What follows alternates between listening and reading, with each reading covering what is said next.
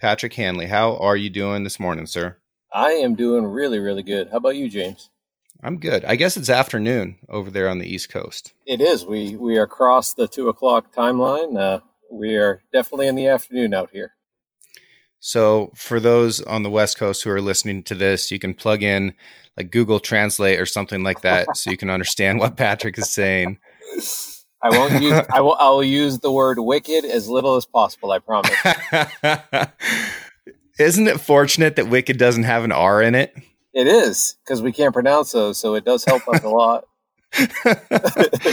uh, Patrick, who are you? So I am the uh, rifle product manager at Sig Sauer, and most recently added ammo to that responsibility. But uh, for the last four years, up until recently, I've been working strictly as the rifle product manager here. And is this your first job in guns?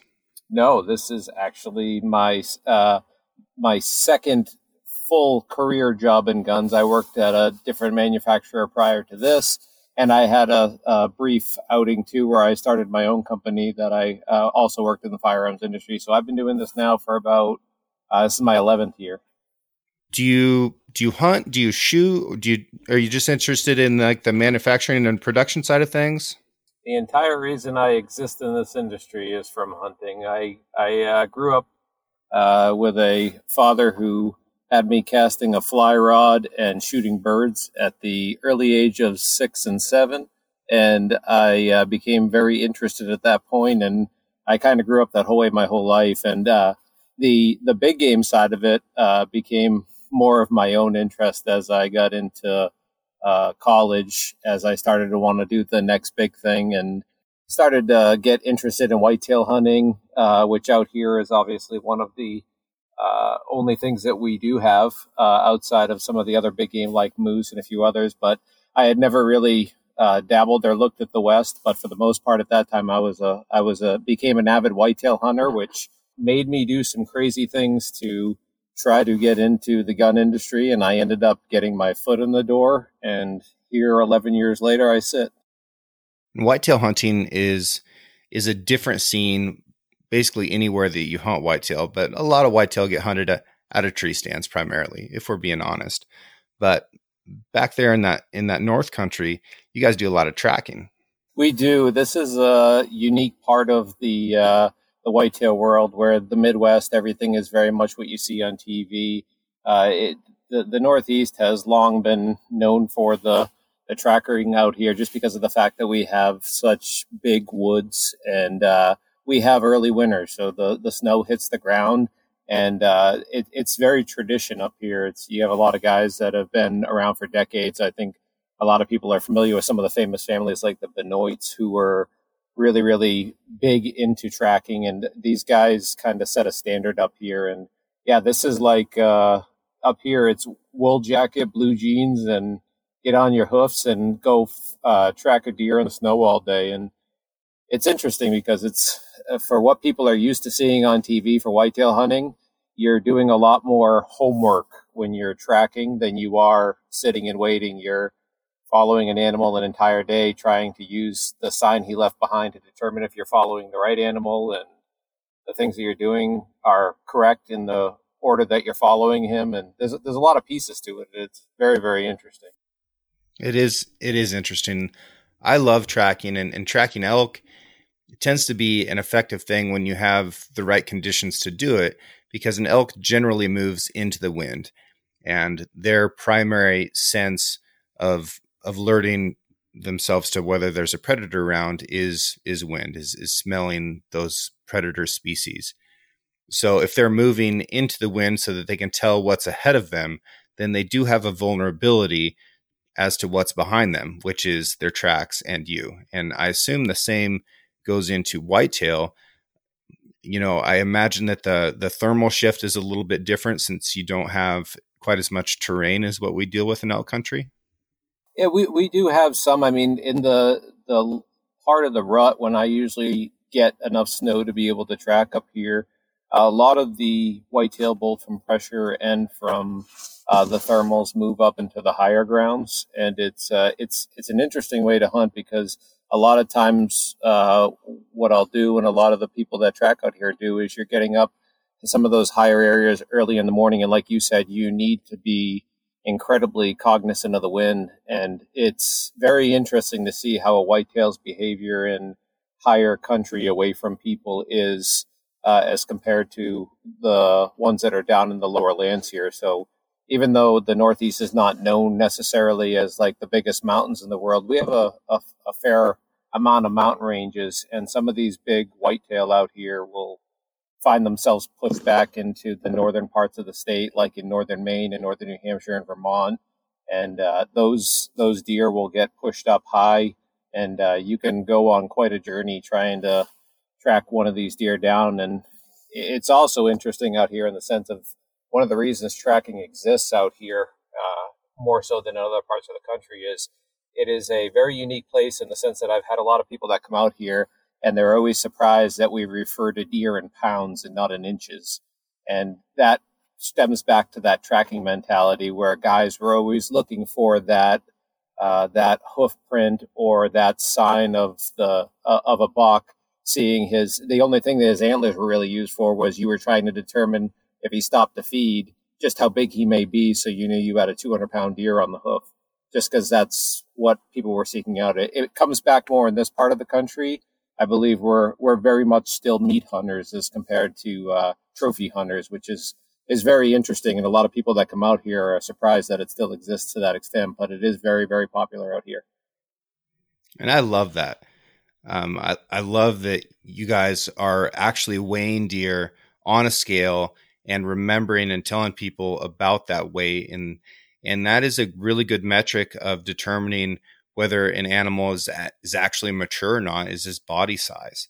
You know, antlers that can be all over the place.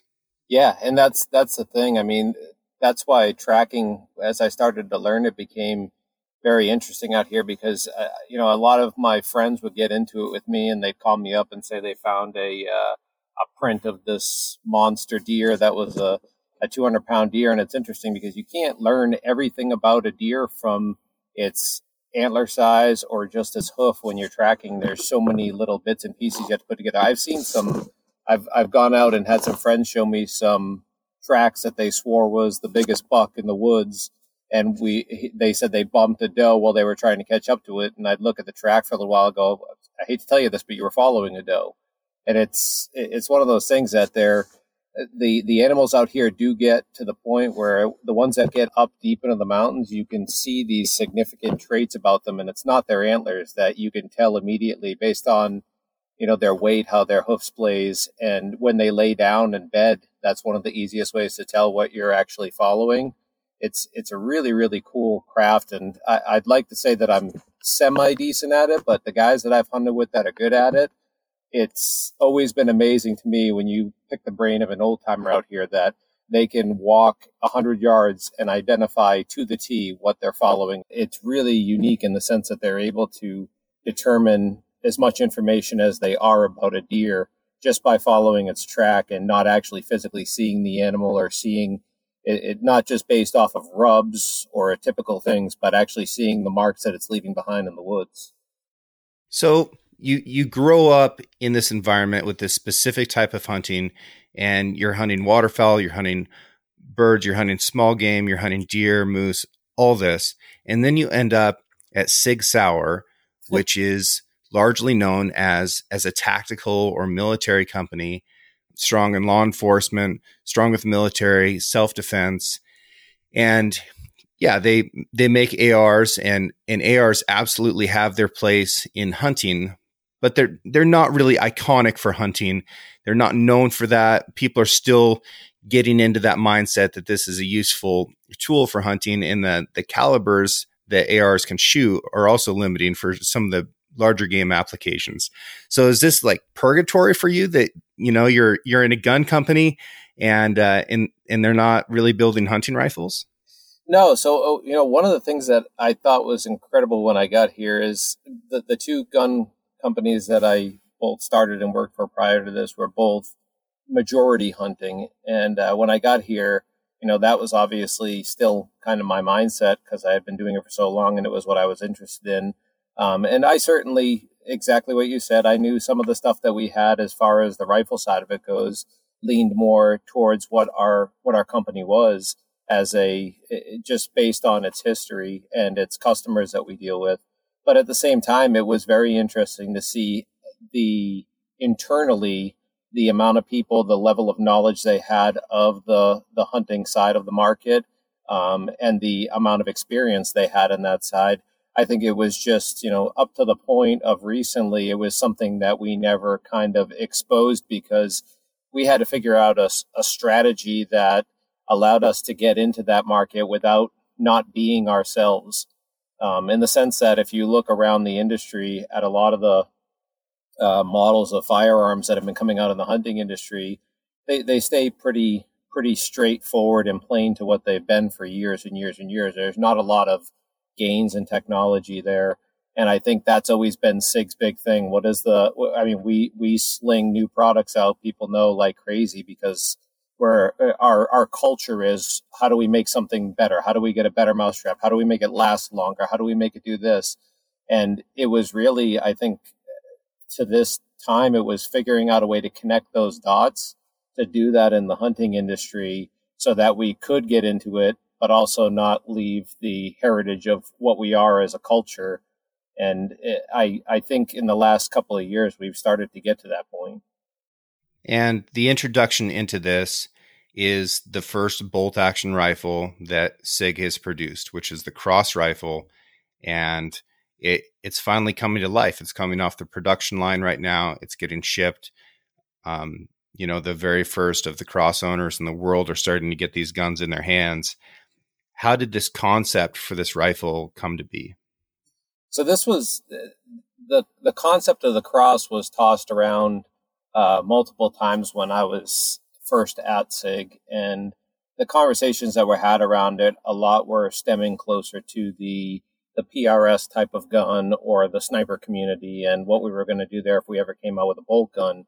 But there was never a a heavy uh, amount of interest in pursuing that path because we had so much going on. But it actually started.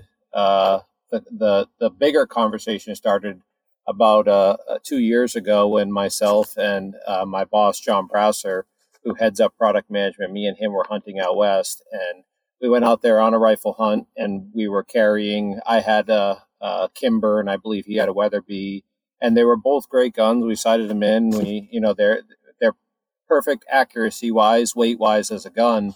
But I remember one of the things with those two guns, with a suppressor on them and having them at a full barrel length we spent more time during the time out there in the woods fighting with getting the gun around obstacles than we did fighting getting the antlers out of the elk that we shot just because the gun became such a, a broomstick. And i remember sitting there with him saying you know with all the technology that exists out there why does this have to be like this? Why does this have to be a such a uh, a, a large thing to carry around in the woods when everything else has gotten so smaller? It's it felt like I was carrying the the flip phone of rifles around with me the entire time that I was out there. So we started talking about it more and more. And I remember the conversation that me and him had where he's, uh, I had said to him, you know, I looked at our MCX as our kind of staple gun at the time. And I said, you know, the, the concept of a shorter folding gun to me is in all reality is something that like is perfect for this type of environment. And, you know, once again, trying to tie the two heritages together, when I went out, that was my third or fourth time in the West, seeing how the environment out there was different than hunting in the environment out here. But the environment out here, it's very interesting. I had mentioned you how people hunt. You will never see anybody hunting out here with a long barrel. And part of that is because of it is it is tough to take a 300 400 yard shot. So over the years the the the Model 94 has been the king out here uh, in a 30-30, as well as a few other rifles that are in shorter configurations. So the concept ended up becoming, the two of us talking is, kind of bringing those two pieces together, the Western mentality and the Eastern mentality, and how do you make something that looks like that? And you know, his immediate concern was, so if something like this cross looks like a like an AR, will people perceive that as a a hunting rifle? And I said, well, that's something that we have to create. It's something that we have to go tell people that this type of firearm exists in the military world, exists in the professional world for a reason because it's more compact, It's lighter weight. Just the nature of all the things that it does is exactly what a hunter is also looking for.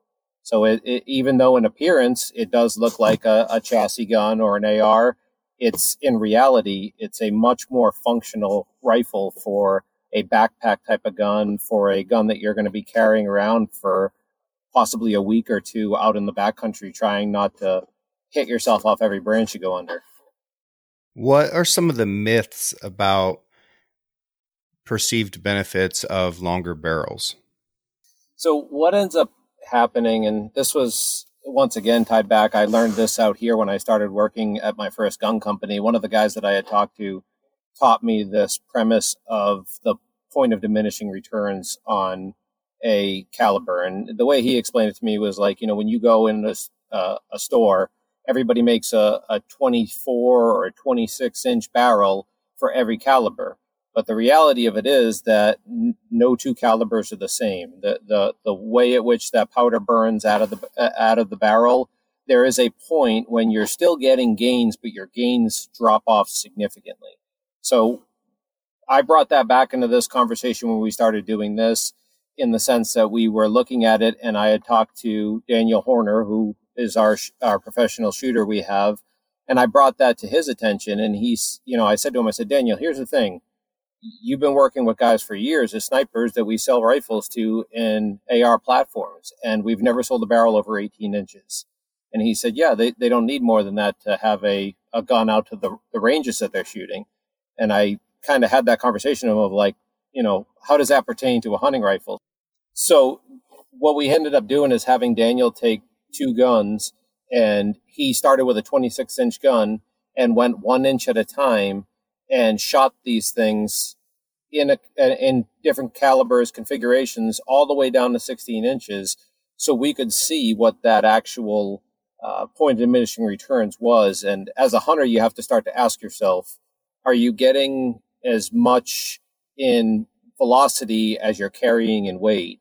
And that's what we try to determine for the for a hunter that wants to be able to shoot out to that, you know, a long range. Do they need that full 26 inches of barrel, or can you get that enough of that ballistics out to an average shooter's shooting range and carry a much smaller gun with much less barrel length? And that's where we ended up landing with the the six five, the 308, and obviously in the, the 277, which is its own animal.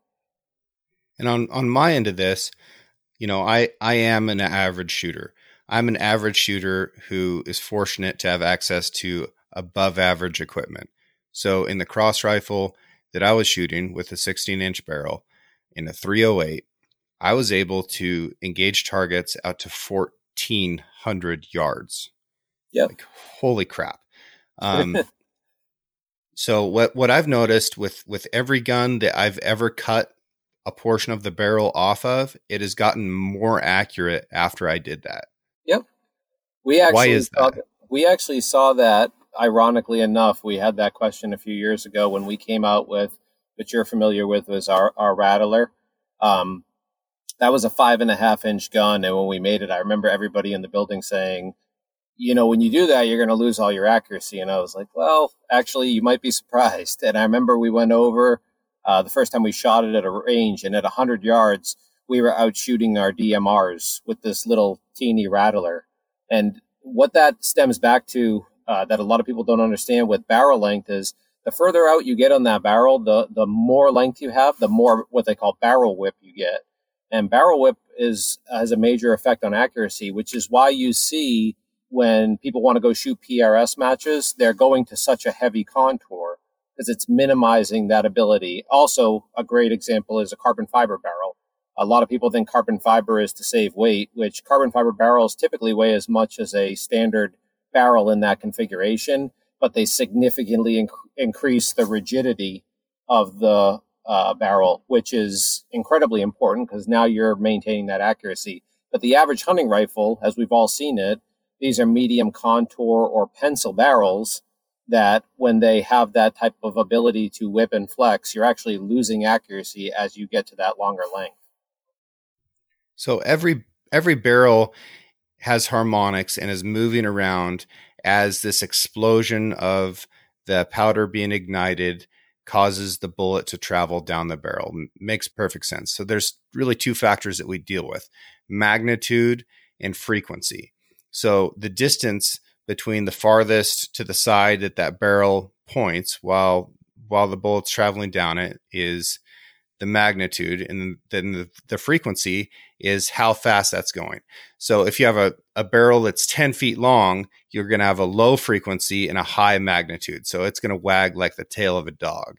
And if you have a short barrel, then the frequency increases, but the magnitude decreases.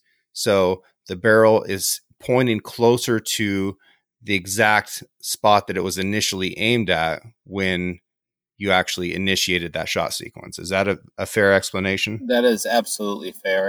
Okay, so we shortened up this barrel and we still maintain sufficient velocity to be able to engage targets at really any distance that's reasonable for that cartridge and maybe even some distances that are unreasonable for that cartridge in the, in the case of kind of what I was doing with it earlier this year. But you know, the the easy button and the things that we've typically seen with rifles that have a similar look to the cross is just to make an action and then bolt that into a chassis. How how is the cross different from a chassis gun? Yeah, that's that's one of those things in appearance that immediately when people see it, they that, that's the first thing we hear. It's a very much a oh that's that's a chassis gun like X Y Z gun out there. And the reason that it varies and the reason that it is completely different is the fact that we were very keen on making this into a a receiver that was going to be based upon accuracy. And the way to do that is to minimize some of those moving components. So we are all in that understanding of the fact that when you build a rifle, say you build a Remington 700, which we've all done, bedded it into an action, we understand the critical uh, how much of a critical part that bedding plays to the accuracy. And by doing what we did with the one piece receiver, what you're creating there is this there your bedding block is your entire receiver. There's no ability for any components to move. There's no ability for receiver screws to come loose, which is a, a common thing that I've seen in the past that can cause accuracy to change. And basically, if your barrel is accurate on this gun, then you have an accurate platform. You're not adding in those bits and moving pieces that can fluctuate the accuracy. So when we all sat down and it was like white paper, what is the cross? It all started with that conversation of no matter what it is, it's a one piece receiver. And that wording came from guys who were military snipers, professional shooters, guys who've been doing this their entire lives that were like, this is the one thing that as a non starter has to happen because this is going to be what makes this receiver kind of uh, something that people can build rifles off of, something that people will immediately take out of the box, and it will have the accuracy because you're creating that that kind of foundation of accuracy out of the receiver. So we've we've got a one piece receiver that this barrel is going into, and it's being held in by a barrel nut, and the headspace is preset with a jam nut, so that's not something people have to worry about. And because of this, they can change barrels at home. Correct. This is uh, the system works very similar to how uh, an AR-15 works. You have a indexing pin on a barrel extension. As you mentioned, the jam nut goes, and we actually preset the the headspace at the factory. So it's as simple as removing your barrel nut and putting on uh, barrel nut at the same torque, uh, and you're you're you're done. I mean, in the configurations that we have today, um, everything uses the same bolt face. Hopefully, if I get my way, that will change down the road as we get more calibers. But it's right as it sits today. It is a very easy thing for an end user to be able to buy a new barrel, and we knew that would be critical too because I've been a part of about uh, outside of my own company. This time it's within my own company, but I've been a part of a lot of uh, new caliber launches. I remember when I was at my last job, everybody saying this six five Creedmoor will never take off. And we sold tens and tens of guns in six five Creedmoor, and I think we all know where that landed today. So when you launch a new caliber, it's very difficult because typically that that mindset of the end user is, you know, I if I buy this, am I stuck with this? Am I am I going to buy a gun that I won't be able to get ammo for, or am I going to buy a gun that I go on a hunt and I can't find ammo for? it? So knowing that we had the 277 in the works and we wanted that to become a rifle that we wanted to start people to start seeing that hybrid technology as something that they wanted to venture out and try. We knew that that interchangeable part would be a critical part of this because it gives people that ability to buy this gun in multiple calibers and, and have the ability to know that they can go to a 6.5 or a 308 if they purchase it in 277, or they can go buy a 277 barrel to try for the, the gun that they have and the configuration they have it. Well, I definitely want to talk about the the 277 here in a minute. But with within this one piece receiver, what kind of trigger did we put in there? You know, is it the same type of trigger somebody can expect to get off of a, a stock rifle that's on a shelf, something that they're used to? That was one of the trickier parts about the gun because we had to make a we had to make a trigger that was going to be seen in the market as a good trigger because we had to make so many changes to the mechanism that it was something that out of the gate nobody was going to have an aftermarket solution for.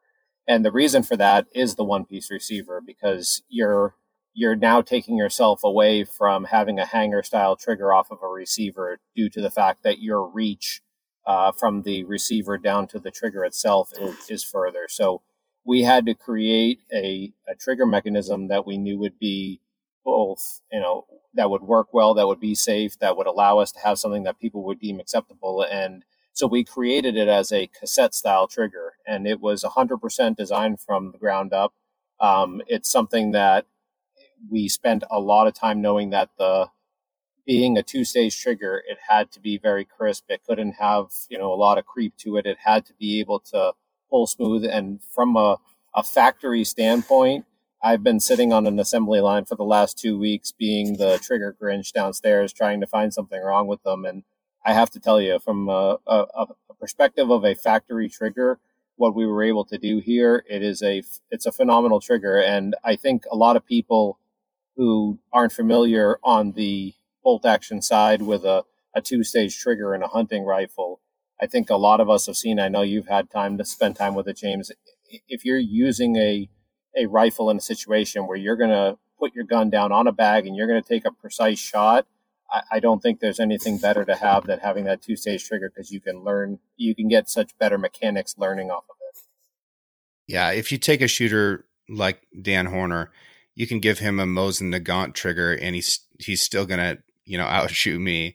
But I need a good trigger. I, I really do. That's one of the most important features of the entire rifle for me to be able to shoot it well is having a good trigger. And a two stage, for those who don't know, means that there is a portion where the trigger moves and it's like taking up the slack of the trigger. And then it'll come up against a harder point, you know, somewhere between two and four pounds, depending on how you've adjusted it and then that trigger is going to break cleanly without any perceptible movement at all.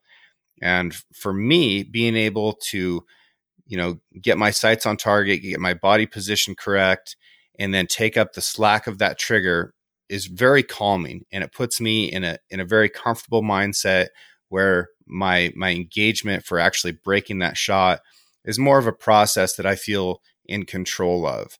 And then that shot breaks nice and clean and you know you get a, a good result on your target. That is a perfect so that's what i like about the two stage trigger. And then we get into this stock that we can adjust in ways that i've never been able to adjust the stock on a hunting rifle. Talk talk me through that a little bit. Yeah this is another one that we talked thoroughly about with this was our thought process being you, you buy a stock with the uh, for a PRS gun or for precision shooting gun, and your your mindset becomes I need this stock and I need it in this configuration because when I go to take a long range shot, I want to be able to adjust my cheek weld so properly on my scope. I want my length of pull to be perfect. I want to have a little bit of offset in that that butt pad so it sits in my shoulder just right and on my bag just right. But then we get to the point where we go and we're going to take a 500 yard shot at an animal and we bring a traditional style stock with us that has none of those features.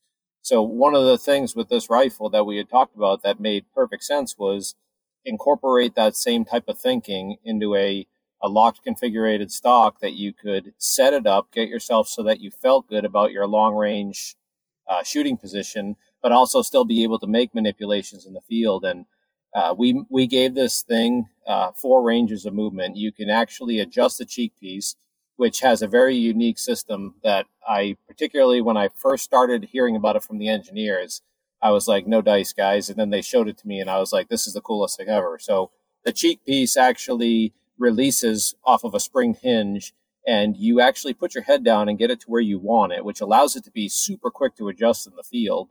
And then as soon as you find that position with your opposite hand, you just click that lever in and it locks it firmly into place Uh, right where that is. So you're actually able to get yourself right to that scope level that you want to be at and then immediately lock it very easily. So that's the first level of position we paid close attention to. Then the length of pull, you have about a two inch ability to stretch that length of pull both ways, which I believe is a, a much better system than a lot of the stuff that we've seen out there with a lot of these spacer systems in traditional style stocks because it allows you to quickly manipulate it. You don't have a bunch of moving parts and you can take that rifle and you can put it in the hand of a smaller stature shooter to immediately go out and be able to go shoot that same rifle that you've been shooting and get it back quickly in a position for yourself. And then we also added uh, the ability to offset that stock either way and raise and lower the butt pad. And raising and lowering the butt pad makes a huge difference if you're shooting uphill or downhill in terms of making sure that you have good contact with that butt pad against your shoulder. And most of the shots that I've seen where people actually scope themselves in hunting situations are on one of those angled shots, typically when they're shooting uphill, because they're not able to make that adjustment and the gun ends up lower on their shoulder and their forehead is closer to the scope and then bam, they get cut by the scope. That's just not going to happen with this gun if you make that adjustment. 100%. That's exactly where that came from. And one of those were based on experience with me hunting with a friend that went to shoot uphill off of a bag and did exactly what you said, tucked it into a jacket and thought he was tucked into a shoulder and ended up getting that scope, giving him a, a nice kiss in, uh, on his eye. And that's something that happens, like you said, more regularly than not, where people are shooting at different angles and a lot of times I think people see that as like, oh, that's cool that the butt pad moves up and down, but it is a huge feature for when you're actually taking different angle shots, which, as we know in the backcountry, is probably at least a good 50 to 60% of the time. And then being able to adjust the the angle of that butt pad beyond the the vertical, you, you know, you can tip it left or right. That makes all the sense in the world because I don't know about the rest of you folks, but my shoulder doesn't go straight up and down. So being able to adjust this thing a little bit so that the gun actually fits into my body just makes a world of difference in in comfort as well as function. Yeah, it absolutely does. And we actually did what you just said is something else we did that was based upon user feedback of people having different positioning is one of the things that you'll notice if you look at the the cross we had a lot of arguments back and forth with this what should the cheek piece be like? And if you actually look at the cross, that was something else that we looked at that is uh, manip- you can manipulate on the gun is the uh, cheek piece actually turns two ways. So you can remove it and flip it the other direction, which lets you get your, it, it has a little bit more of a dip on one side for people who want that ability to kind of curve it into their face. And then on the other side, it sits a little prouder for people who wanted to be able to sit up a little higher. So we, we tried to dive into as many positions as we could to get people to be like, okay, what fits you better? What fits this person better? And then we tried to manipulate that into that one stock. And it was pretty cool because as soon as we finished this stock, it was all designed 100% for the cross.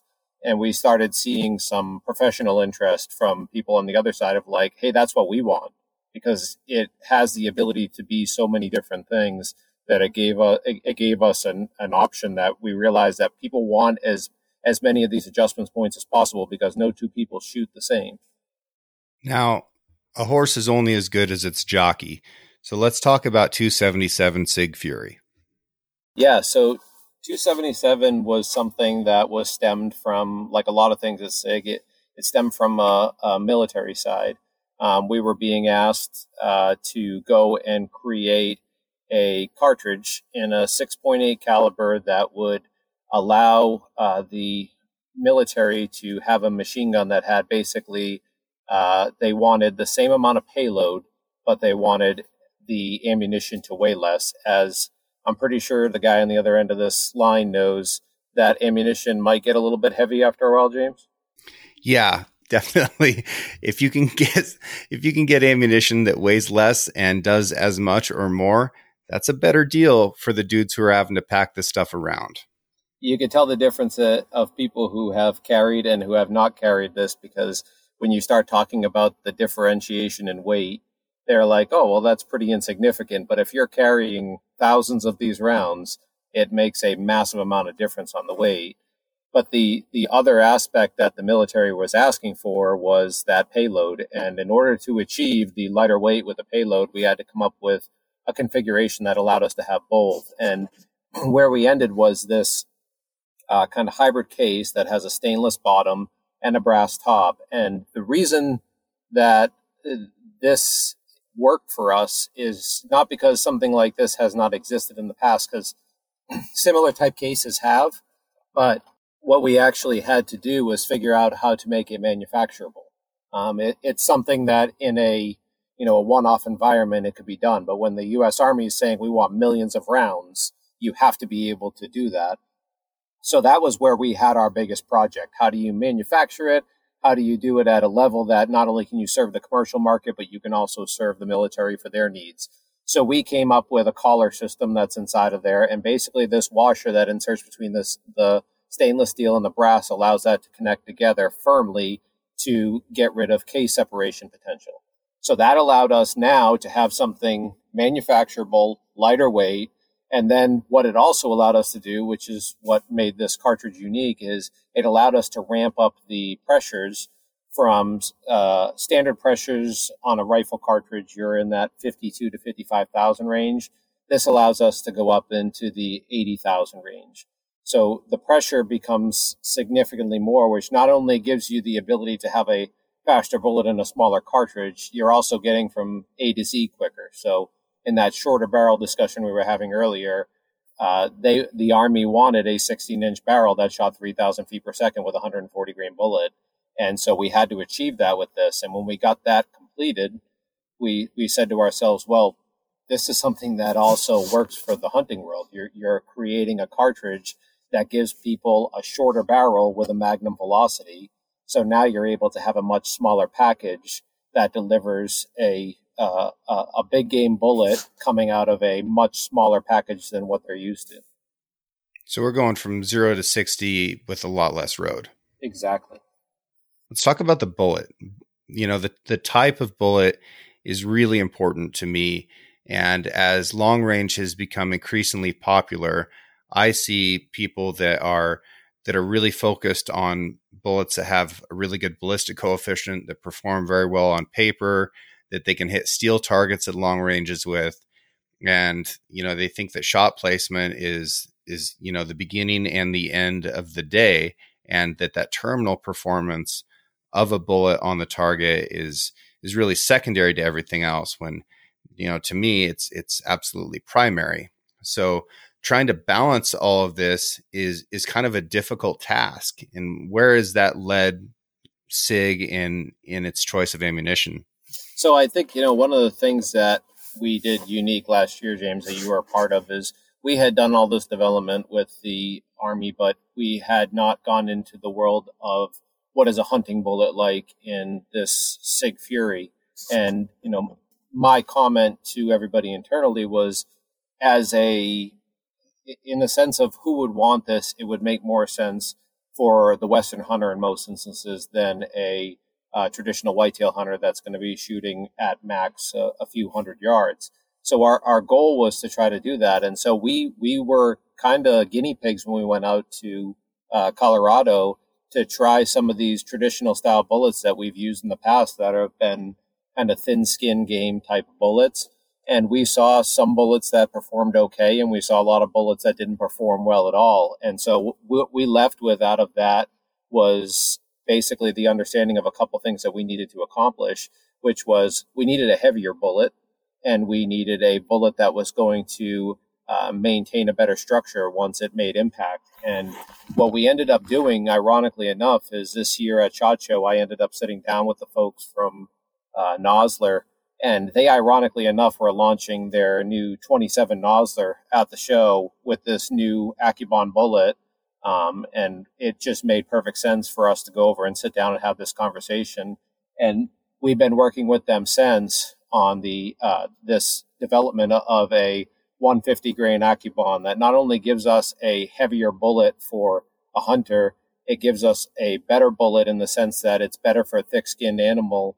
But another thing that we found, um, not in a extreme manner, but certainly in some manner, is those bonded and solid copper bullets have a tendency in a higher pressure round like the Fury to actually maintain a better structure coming out of the barrel. So there's less chance of deformation because that bullet is a much stronger bullet coming out of there. So it actually improved our accuracy, it improved our performance, and it improved our energy. So it was actually a good thing that we went and did some of that development last year. We learned a lot uh, when we came back talking to those guys about what we had seen with the bullets that we had, and it was able to give us this this newest round, and it is going to be everything it promises and the and the ballistic performance we've been doing with it.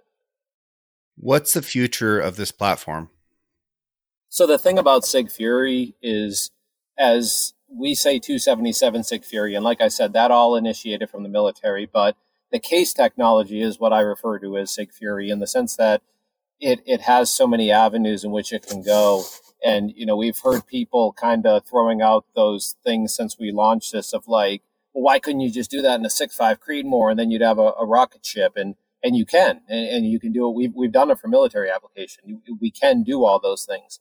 Um, what it becomes is the pr- pressures are significantly different. So from a responsibility standpoint, as a manufacturer, we're looking at it and saying we don't know what exists in the last hundred years of rifles in a 308 Winchester. If I make this cartridge, where will it get used? So eh, a lot of people have seen what we're doing is like, hey, you're taking a cartridge that you could make for me that I could put in my my other bolt gun or my other AR, and you're making it proprietary. In this sense, we're not trying to make this technology proprietary, but we are trying to make it unique to make sure that it's used in a rifle that has been designed to work around the pressures of it. So what you'll see coming down the road will be more developments in different cartridges that will be unique in the sense that they will be their own new style cartridge but one of the things we've definitely been advocates for is we've been feeding this information to uh, SAAMI, who is kind of the mothership for the ammo companies to get all this technology information so that they can do it and feeding it to the gun manufacturers and giving this to everybody like, hey guys, we want this to grow down the road. And if we grab this and squeeze it and hold it against our chest, it's not good for anybody. So we want this technology to breathe and grow. So we're pushing it out there, knowing that if we can do that, that we will get to the point where other manufacturers are working with us on stuff like this, like we're doing with Nosler, and we'll be able to take this technology and make it something that is like it's the new standard. And that's kind of how you know uh, Daniel Horner described it as like it's like going from black powder to smokeless powder. Like what we did here is a is an invention that's allowing us to take ammunition to the next level. And by doing this the way we're doing it, it's allowing the guns to follow to make sure that the guns structurally can withstand these pressures that we're we're achieving. And it allows all these other companies like ourselves to be able to shorten some of these barrel lengths and still maintain strong ballistics. I'm very much looking forward to to where this gun goes, to where this cartridge goes. I think this three piece technology is a huge deal because we're able to to get these magnum type performances out of a short action cartridge. And it means so much for the military, it means so much for hunters, and it just makes all of us that more much more effective and, and ethical in the field. And then, you know, this rifle itself, I I enjoyed hunting with it last year. I enjoyed competing with it and shooting competitions this year. And, you know, I'm taking it back into the field and, and you and I are going to be barreling through the the alders and and willows of Kodiak, hoping not to get eaten by, you know, a, a bear bigger than my future when we're on our way up to the the steeper parts of the country to uh, to find a mountain goat. I think you're worried about that. I, I think you forget who I'm with. I, I, am I myself am not worried about it with Daniel Horner standing next to me. I'm just gonna probably go down for a second, count to three, and see how many holes are in the bear. Yeah, going to be quite a few. But uh, no, I, I'm looking forward to that trip. It's going to be an awesome time, and and again, that's going to be another tremendous test for this rifle. And we are never going to stop putting it to the test and trying to find ways to break it so that we can make it better in the future. Yeah, I think you saw last year. This was this last year was the first year that you had uh, started working with us, James, and I think you saw that we're a little unique in the sense of how we managed last year's hunt. And to me, being a hunter, coming from a, a background of seeing how product gets used on my own behalf, and I, I believe that you know one of the things that will be great to the development at SIG is that we've all committed this same level of the rifle will be used the way that the rifle is used by the end user when we put it to the test, when we beta test this thing, because uh, what I've seen in the past that always bothered me, and, and we've all seen this, is a lot of the times when when we would launch a new rifle, it'd be like, "Hey, go out and uh, drive out to this tree stand in this nice uh, King Ranch and hop out and get in that tree and shoot that whitetail when it comes in at six o'clock, and then we'll get some pictures." And to me, as an end user, I always looked at that as like, this isn't telling me anything other than a rifle shoots a deer and it works. I wanted to see that all of those features that I'm telling everybody makes it so great all the way up until that shot were also there. And I think doing Alaska this year, doing Colorado last year, we we made more gains based on the feedback from you guys and all these things that we're doing to be able to go back to the table and say, hey, you know what? This should be more like this because when we had it in the pack, it didn't work. This should be more like this because it wasn't shooting well off of a tripod this way. We're, we're learning real world stuff that when people grab this gun and they take it out in the field and they start using it, they're going to see immediately that there's there's points to the features that we're putting in this gun. It's not us guessing; it's us experiencing and creating technology based on experience. Yeah, and and for me, you know, I was able to take this gun and strap it to the back of my motorcycle, go on an almost 3,000 mile ride, which is the vibration test from hell, shoot, shoot a, a sniper competition, ride across the Rocky Mountains to another state, and in my first night there, shoot a bear, roll the bear and the and the gun up on my bike, and then and then ride home Like it is amazing. There's never been a gun before that could do this. It it's not it's not replacing something else that's out there. This is this is a new pie. A hundred percent, and that's exactly what we wanted. And it, the the cool part about this is, I know you've seen a couple of new things that we've been working on on the optic side, and we're still doing stuff on the rifle side. People are going to see in the hunting world now that Sig is in it that this is this is our culture this is us if you if you look at this company from the inside out i i literally can honestly tell you that we have 10 times the amount of engineers to any company i've worked at and the the mission here of new and better is 100% clear all the time.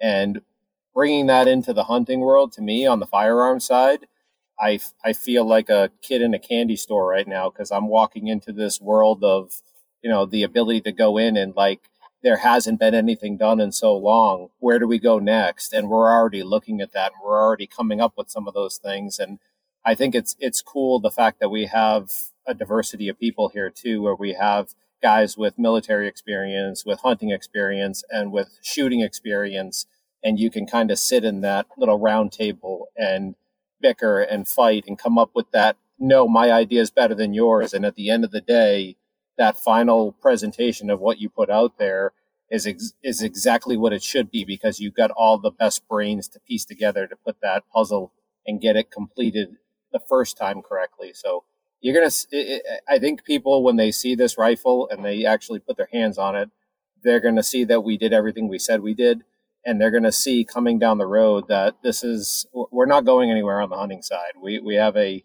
a vast amount of products coming and a vast amount of commitment, and we're going to be doing some pretty cool stuff coming down the road. It's a, it's an exciting time. It's an exciting time, and I'm so just fortunate to be a part of it, and and I can't wait. Man. Well, we brought I'm, you on board because you're like the Mad Max of the hunting community. You just explained it. you're like driving around with motorcycles with our gun on the back. How, what a, what better flag to fly, right? I don't know. I don't know, but I love it. So thank you, Patrick, for your time today. Um, if people want to learn more about about this rifle, if they want to learn more about SIG, where do they go?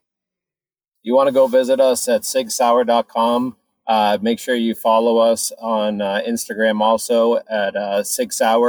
Uh, we have pretty much any new product updates that we're doing, we're going on there. And make sure if you're an avid hunter, you follow Sig Sauer Hunting, which is our kind of new page. That's everything optics, ammo, and firearm related when it comes to our product lines. And that's where we're going to be showing a lot of our new stuff coming down the road.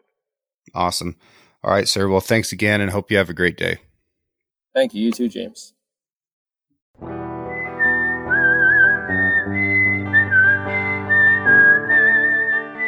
Thank you for listening, and I hope you enjoyed the show. This episode was edited by Emily Brannigan, with original music written and performed by Justin Hay. Artwork for the Six Ranch podcast was created by John Chatterlin and digitized by Celia Christofferson. If you enjoyed the show, I encourage you to share it with a friend and subscribe. You can find photos and more content on Instagram at Six Ranch Podcast. I'll catch you next week.